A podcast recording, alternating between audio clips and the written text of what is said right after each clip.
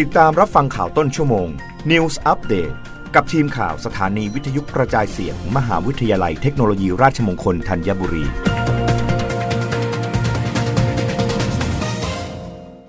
รับฟังข่าวต้นชั่วโมง โดยทีมข่าววิทยุราชมงคลธัญบุรีค่ะ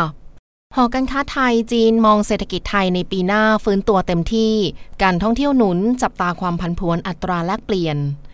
นายนรงศักดิ์พุทธพรมงคล ประธานกรรมการหอการค้าไทยจีน เปิดเผยผลสำรวจดัชนีความเชื่อมั่นหอการค้าไทยจีน ไตรมาสแรก ปี 2566 ว่า ผลสำรวจความเชื่อมั่นส่วนใหญ่คาดว่าเศรษฐกิจไทยปี 2566 จะขยายตัวดีขึ้นกว่าปีนี้ โดยมี 2 ปัจจัยหลักซึ่งเกี่ยวข้องกับการต่างประเทศทั้งสิ้น คือการกลับมาเยือนไทยอย่างมีนัยสำคัญของนักท่องเที่ยวจากต่างประเทศ และความสำคัญที่จะดึงดูดนักลงทุนจากต่างประเทศมาลงทุน โดยตรงในอุตสาหกรรมใหม่ ๆ ซึ่งการท่องเที่ยวปลายปี 2565 ที่คาดว่าจะมีนักท่องเที่ยวชาวต่างชาติมาเยือนไทย 10 ล้านคน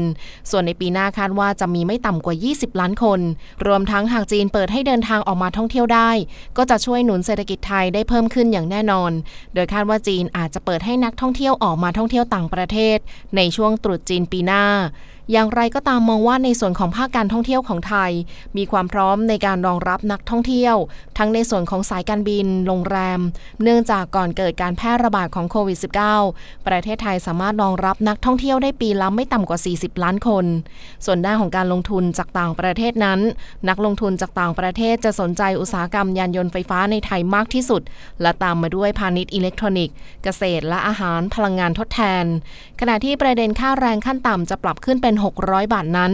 มองว่าคงเหมาะกับบางธุรกิจ และบางธุรกิจจะต้องมีการปรับตัวสำหรับปัจจัยเสี่ยงในปีหน้ายังคงต้องติดตามความผันผวนของอัตราแลกเปลี่ยนอย่างใกล้ชิด โดยภาคเอกชนมองว่าอัตราแลกเปลี่ยนจะอยู่ในระดับที่เหมาะสม คือ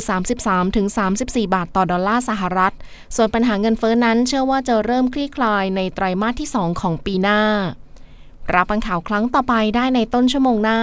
กับทีมข่าววิทยุราชมงคลธัญบุรีค่ะ รับฟังข่าวต้นชั่วโมง News Update ครั้งต่อไป กับทีมข่าวสถานีวิทยุกระจายเสียง มหาวิทยาลัยเทคโนโลยีราชมงคลธัญบุรี